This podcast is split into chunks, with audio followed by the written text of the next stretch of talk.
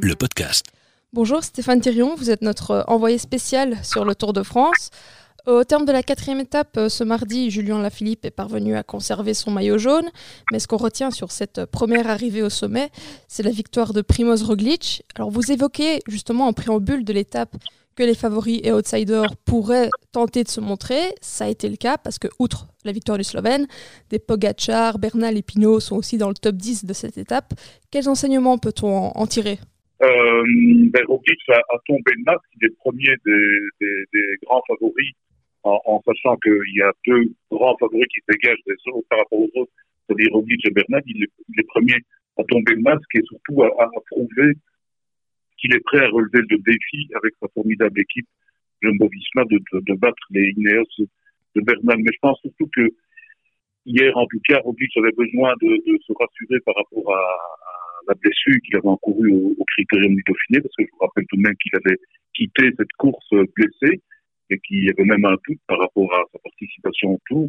Donc, il s'est rassuré, il a prouvé que quand il s'agissait d'arriver au sommet d'un col et de sprinter, il était sans doute le meilleur dans cette discipline-là.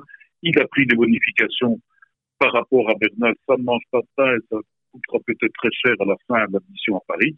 Donc voilà, je pense qu'il n'a pas, pas un enseignement définitif sur le fait que Romy gagnera le Tour de France dans, dans 15 jours, on ne va pas aller jusque-là, mais en tout cas, il a, il a affiché des prétentions réelles et une condition physique exemplaire. Et aussi sur l'étape d'hier, on peut dire que même depuis le début du Tour de France, il y a un coureur qui a quand même attiré l'attention, c'est Wout van Aert. Il a impressionné à Orsières-Merlette en menant justement son leader vers la victoire, avouant qu'à la base, c'était pas son rôle ce jour-là. On l'a aussi vu euh, en porteur d'eau lundi, euh, aux côtés de Tom Dumoulin. Est-ce qu'on peut dire que Van Aert est l'équipier idéal pour un prétendant à la victoire finale au, euh, au Tour de France? Ah, complètement, hein. il, il, remplit un peu le rôle que qu'Oliver Nassen remplissait euh, ou va remplir, on n'en sait rien parce que on ne connaît pas encore les prétentions de Bardet.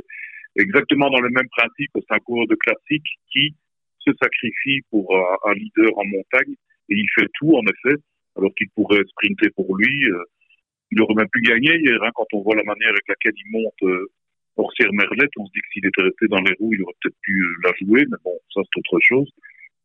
Maintenant, euh, Aert c'est très important aussi dans la plaine, parce que sur un Tour de France, il y a rarement un tour sans bordure, c'est souvent là que ça se joue.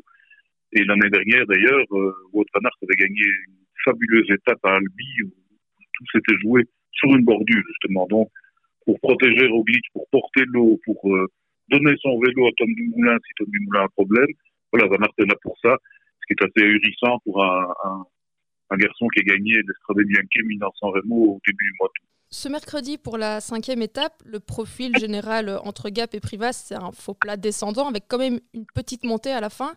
Euh, à quoi peut-on s'attendre sur ces 183 km et, et, qui sont vos favoris pour la victoire d'étape? Ben, J'aurais eu envie de dire justement Wout Van Aert. Si on lui laisse le loisir de pouvoir la jouer, c'est vraiment une arrivée pour lui parce que ça passe vite euh, dans, dans l'approche et puis effectivement cette petite montée. Donc c'est à la fois pour puncher et sprinter.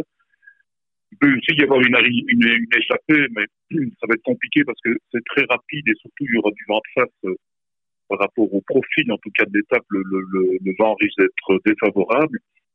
Donc en réunissant toutes ces conditions-là, on ne doit pas exclure non plus euh, Caleb Ewan qui a déjà euh, gagné des, des étapes un peu compliquées comme ça et qui peut franchement passer une bosse comme celle de Priva.